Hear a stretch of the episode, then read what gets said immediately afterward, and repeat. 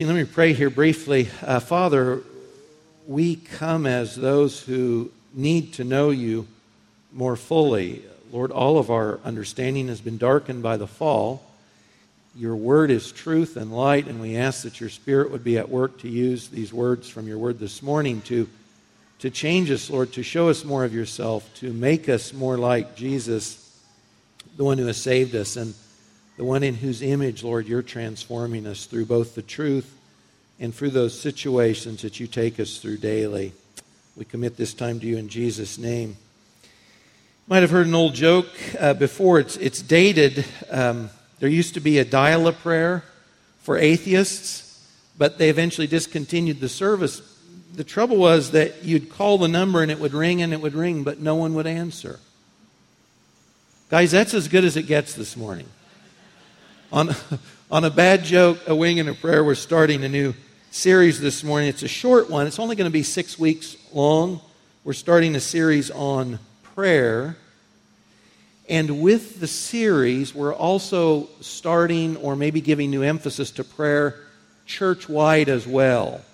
So you may have noticed last month there's a prayer sheet, it's a calendar for the church. You can take that home and use it, and you can pray each day of the month for some folks here in the church. If you don't have one of those, you can pick one up for June on the table as you go out. We want to give more emphasis on praying for each other in our homes every day of the week. We'll also start monthly prayer services, and the time and the schedule and the place for that is yet to be determined. That will probably start up in September. Um, with those, with the monthly ones, we'll every third one, every quarter of those, we'll actually enlarge that slightly. There'll be a time of worship and some meditations from the scriptures in that as well. Some of you may have been to a service we held here probably two years ago on a Saturday morning in which we alternated some biblical reading, some emphasis there, as well as some worship and prayer. It was really a great, great time, and we'll use that model a little bit, at least on those quarterly meetings. So just as an FYI, it's a new series, but it's also something that we want to make really practical for us as a church as well, giving appropriate emphasis to prayer. Now, I'm aware that as soon as I say prayer, we're going to pray, or there's going to be a prayer meeting, the yawns and the sighs begin for some. Or for others, a, a certain sense of frustration begins too because the secret for a lot of us is that though we feel like we should have an expectation of prayer up here, our own experience is way down here. And that sort of means I, I pray and I pray the way I think God wants me to, and yet I just don't see much come through. There's a certain frustration for us related to prayer as well, so I'm well aware of that as we begin. But the truth is, as you look through the pages of the Bible, you cannot help but be struck that God's people pray. God's people pray. You know, if you look through the book of Psalms, we know it's a book of songs. The early church sang through the Psalms. The worshippers in the temple in Israel's day sang through the Psalms, but it's also a book of prayer. And you'll see prayers of lament there, and you'll see prayers of dedication, prayers of celebration, but it's, it's prayers. It's prayers for individuals, and it's prayer for the corporate entity as well. You look in the Gospels at the life of Jesus, you cannot help be struck by this also that though Jesus himself was God on the earth, Jesus had a life that was characterized by prayer, both personal prayer and corporate prayer. I'm struck perhaps most personally by the book of Acts. 30 times or so, prayer is mentioned in the book of Acts. And this is a time in which signs and wonders are still taking place. The apostles are there, the folks that knew Jesus, had touched him, knew him personally. Signs and wonders are going on, and yet they are praying regularly. It's the pattern in the book of Acts. They're praying. And so, if prayer has been the norm for God's people throughout the ages, and if the Son of God on earth had a habit of prayer, and if in the days of the early church prayer was the norm, then it's a pretty good guess that for you and I today, prayer should be a vital part of our life. And if it's not, we're probably missing out on something. So whether we start with a yawn and a sigh or some sense of frustration, We need to work at this thing of prayer because it's part of the life God calls us to. Now, six weeks may sound like a lot to talk about prayer. It's really, really not. This is a really truncated, really short series on prayer. This isn't the first word on prayer, and it won't be the last by any means. We won't cover all the major passages in the Bible on prayer. We won't even hardly scratch the surface. We're not going to answer any of the many frustrations probably all of us have. We're just going to make a little dent in this whole arena, this part of our life that hinges around prayer. We're going to do this by looking at the model Jesus gave his disciples for prayer, and thanks to Dan and the rest of the worship team, the song that we started with this morning was in part kicking off this short series on prayer from the Lord's Prayer. Here, we're going to use the Lord's Prayer model found in Matthew 6, verses 9 through 13.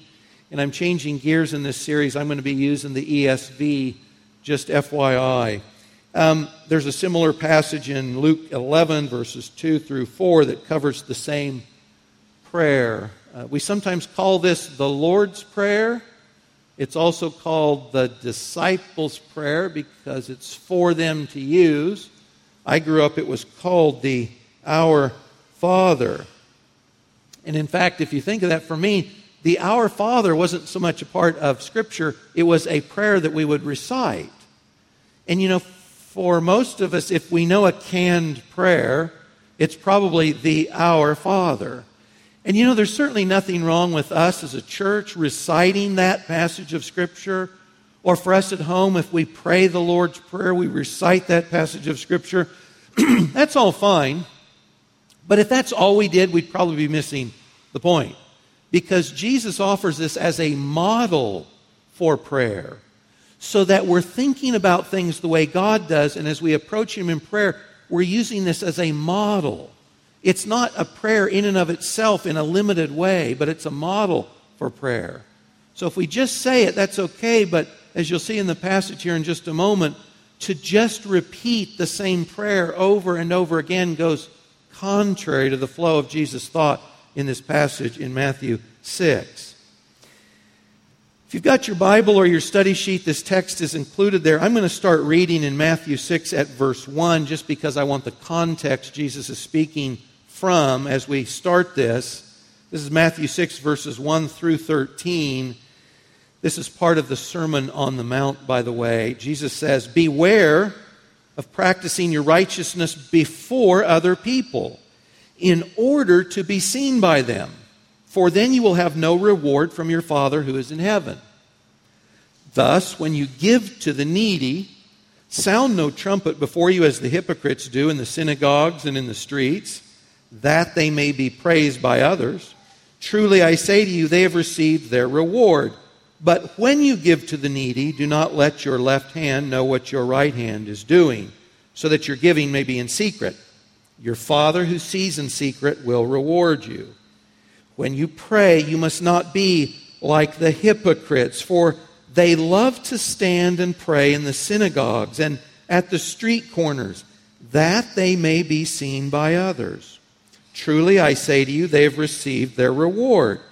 But when you pray, go into your room and shut the door and pray to your Father who is in secret. Your Father who sees in secret will reward you.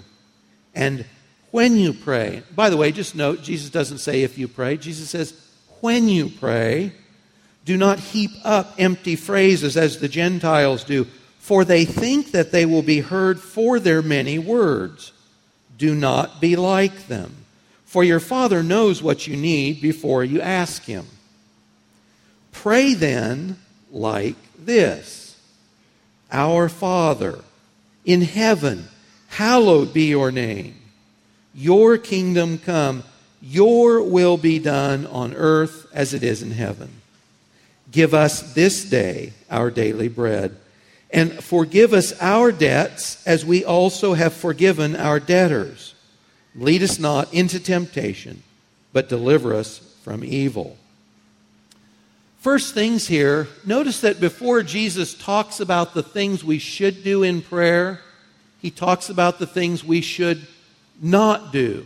He gives a list of don'ts before he says, do this. So, in Matthew 6, verses 1 and 2, Jesus starts with finances.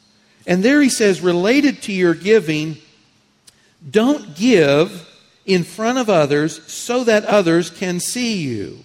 Don't sound a trumpet before you give so that others will know how much you're giving and how important you are and how spiritual you are. Because then you're doing it just for men, and Jesus says that will be your full reward. And on the sounding a trumpet, Jesus may be referring to a person, in essence, shouting out or declaring before they give how much they're giving.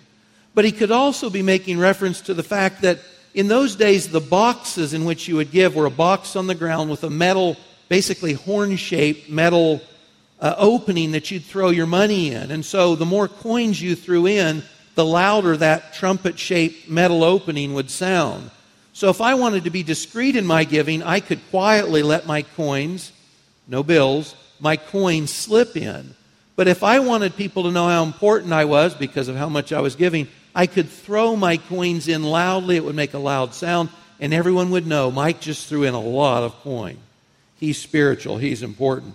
So Jesus says, be careful in your giving. You're not giving for a human audience. If you do, the fact that those people saw you give, knew you gave a lot, that's the extent of your reward.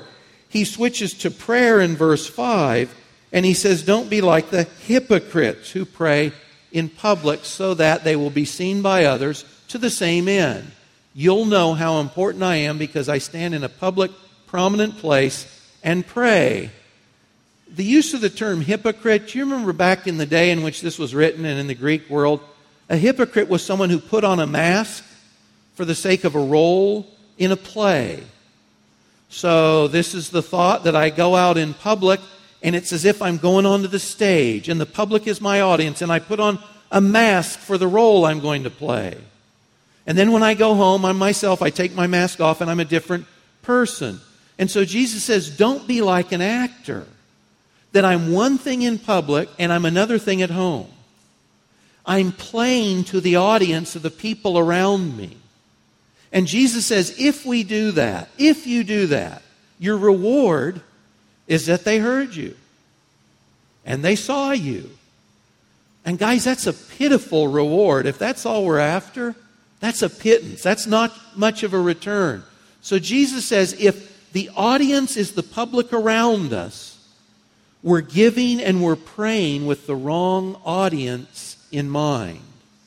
And just at a point of application, it's good and it's healthy to ask ourselves Am I one thing in front of others and another thing at home? And kids, this applies to you too. Am I one person to my parents and my siblings, but someone else to my friends at school or to the larger public that I interact with? Or when we pray, do you guys ever feel like because I'm praying with other people, I've got to work up a holier sound or thought than I have in private. See, all of this would be going against what Jesus is saying. These are the don'ts.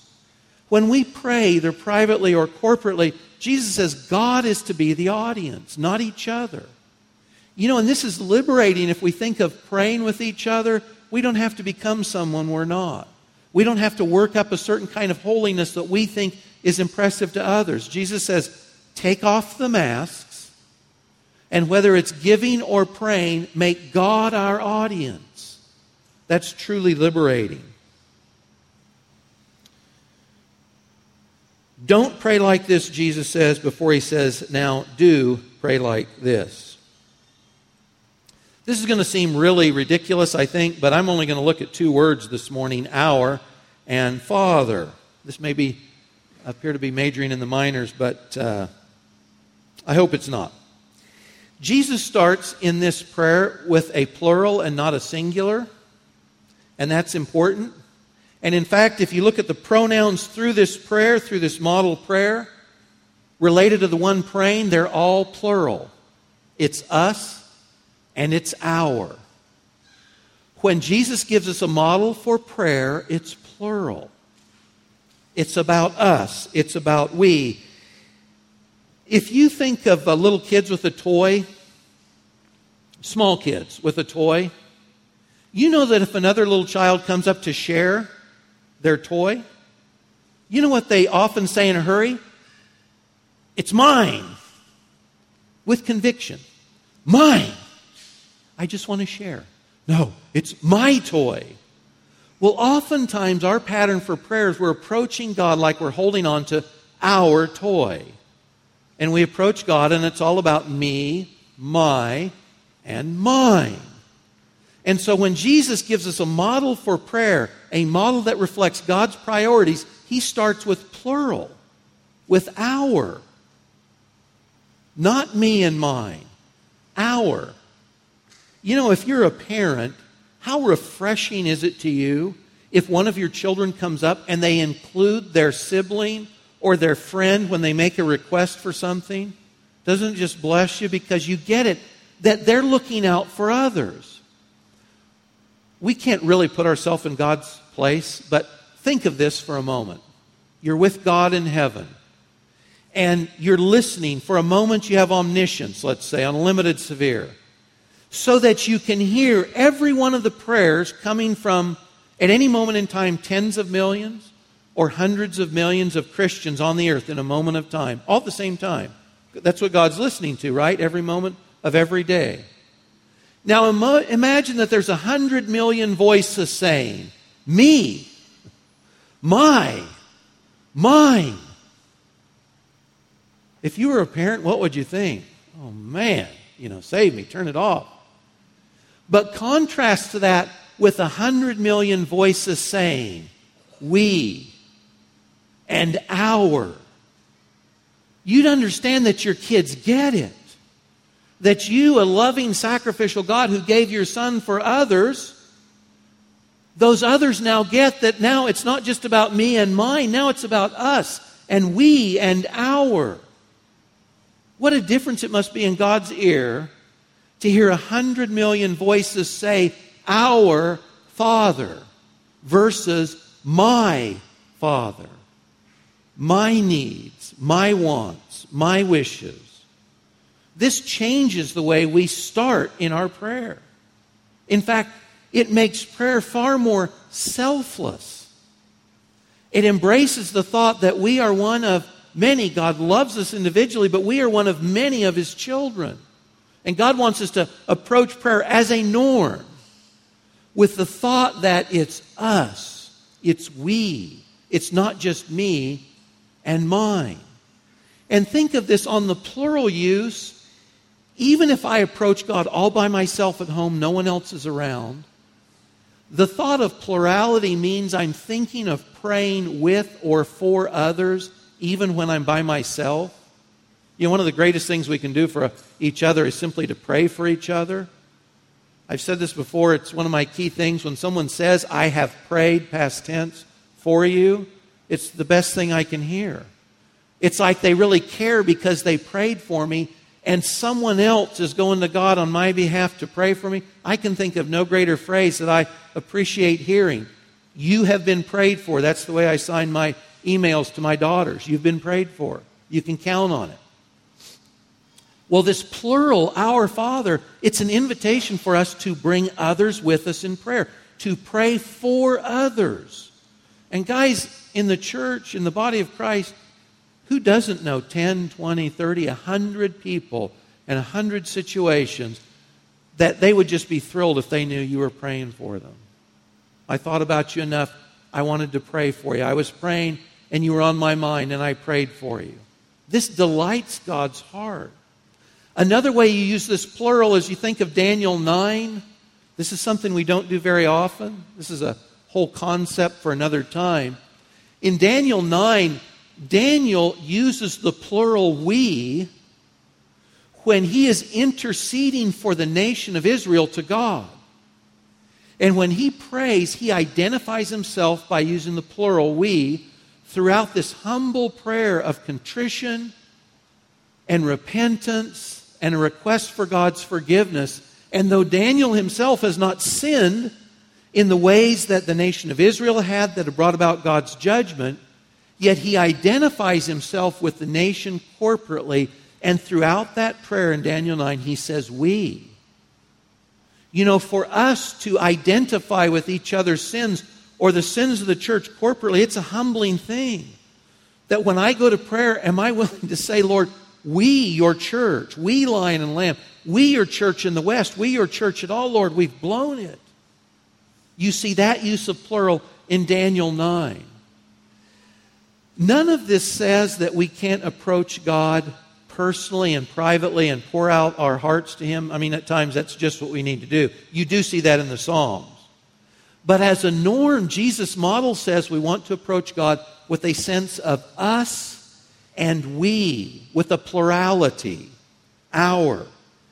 The other use of our here has to do with just praying corporately, praying with other people.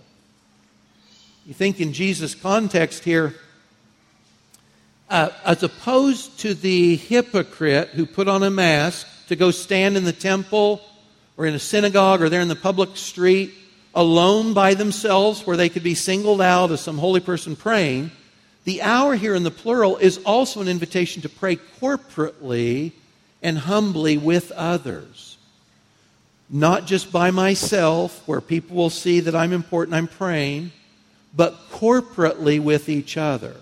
We can bring the plural our into our private prayer, but we can also pray, plural, corporately. That's the other half of this invitation. When you look through the book of Acts, by the way, you'll see that most of the prayer in the life of the early church is recorded in Acts. It's corporate. The majority of the time, it's corporate prayer. So in Acts 1, verse 14, as the disciples of Jesus wait for the promise of the Holy Spirit, it says, All these with one accord were devoting themselves to prayer. Remember when the Spirit comes in that upper room, they're all together in one place and they're praying corporately, waiting. Or in Acts 2:42, this is a verse that's well known to many.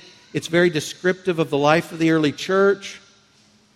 It says they devoted themselves to the apostles' teaching, to fellowship, to the breaking of bread, and to prayers. The early church was devoted to corporate prayer. They were getting together to pray.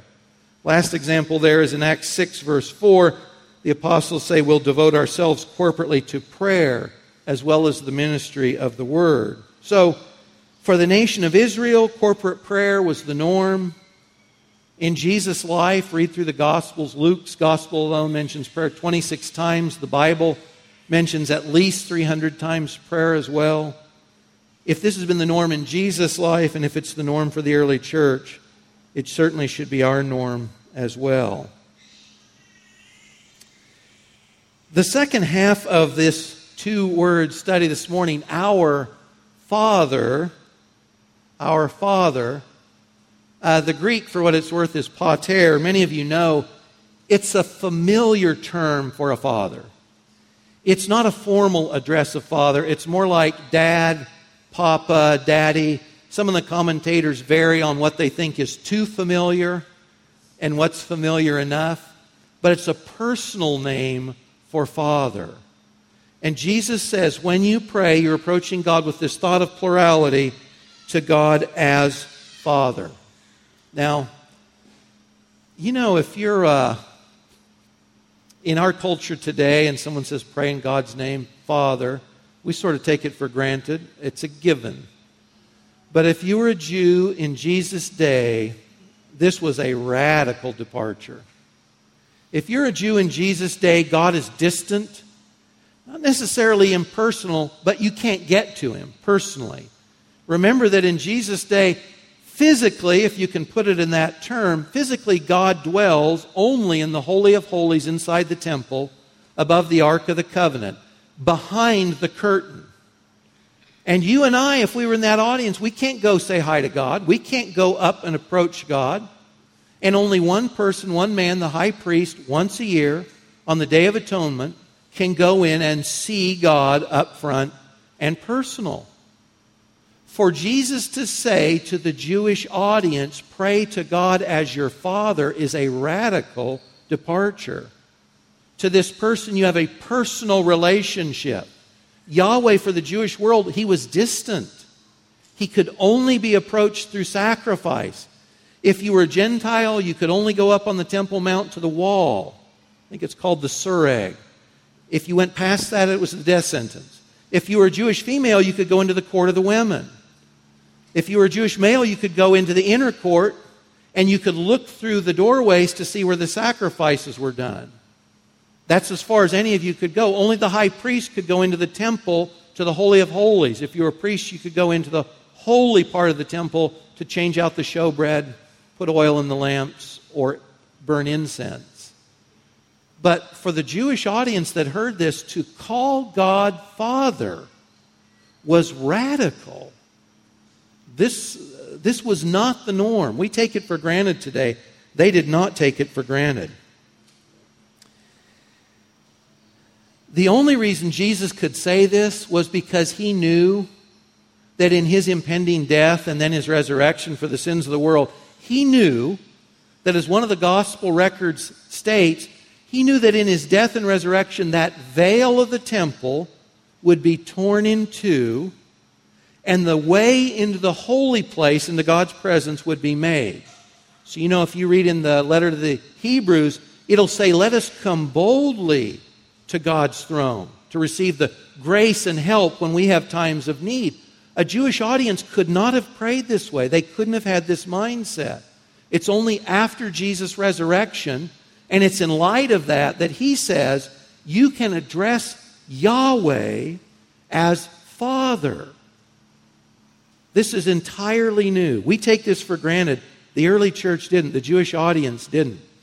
You know, we sometimes today talk, not so much maybe as was done before, we're a fairly secular culture and society, but it was more prominent in decades back.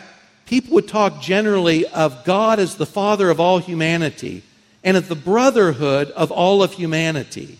And there's a general sense in which that's very true that God is the originator, He's the source from which all of humanity has sprung.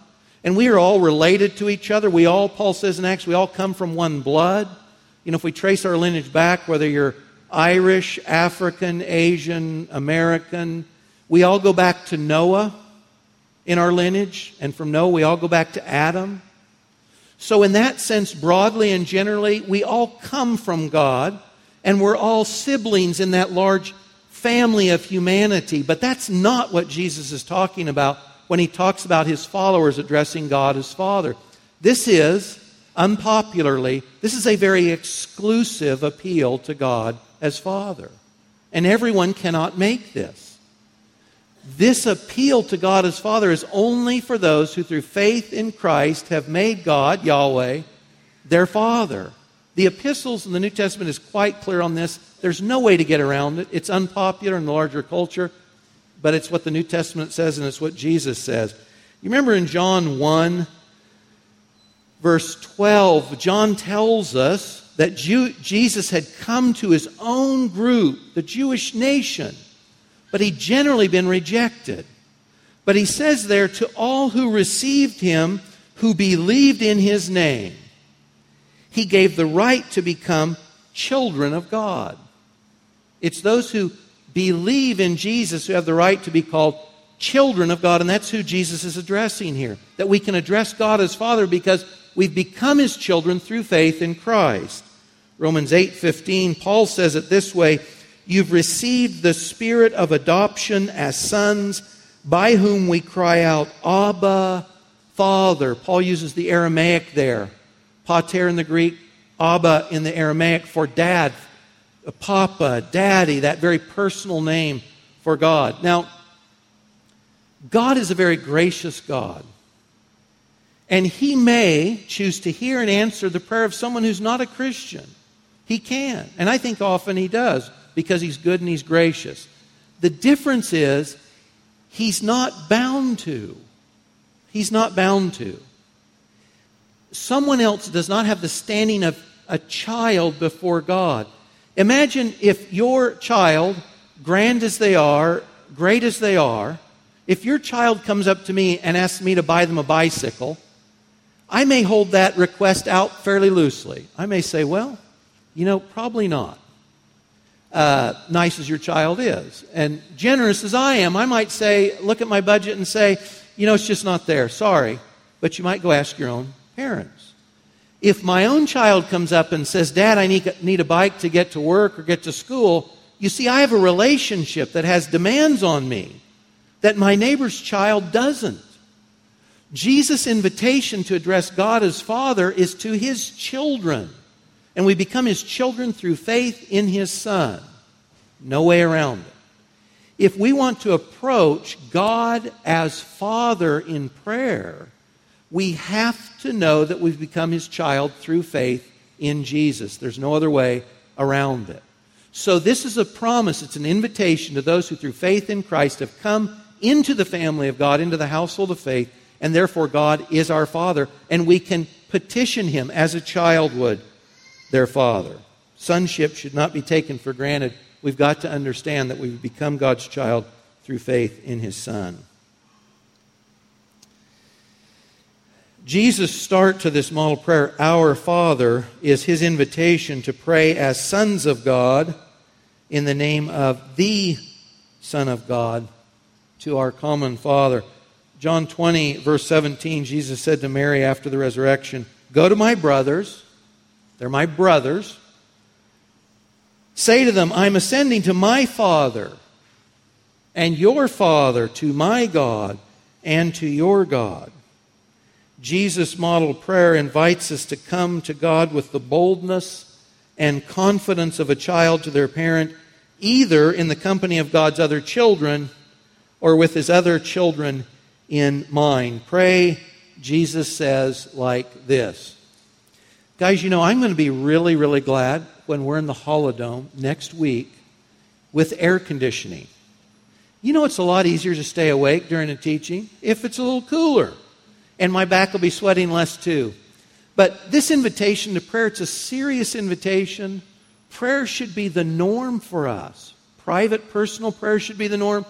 Corporate prayer should be the norm. And we've got this great invitation from our older sibling, our older brother Jesus, to enter into the presence of his father and say, Dad,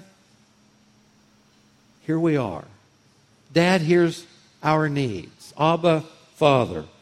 Lord, thanks so much that at your cost, at the cost of your beloved, only begotten Son Jesus, we can become members of your household. Father, thanks so much for your rich mercy and grace. Thanks for the invitation to come before you in prayer, to pour out our heart to you. Lord, to remember the needs of others around us to you, to pray with and for each other. Father, I pray that you would revolutionize our thinking and our relationship both to you and to those around us in the body of Christ, as well as those in the world around us, Lord, through prayer. God, would you draw us closer to yourself? In Jesus' name, amen.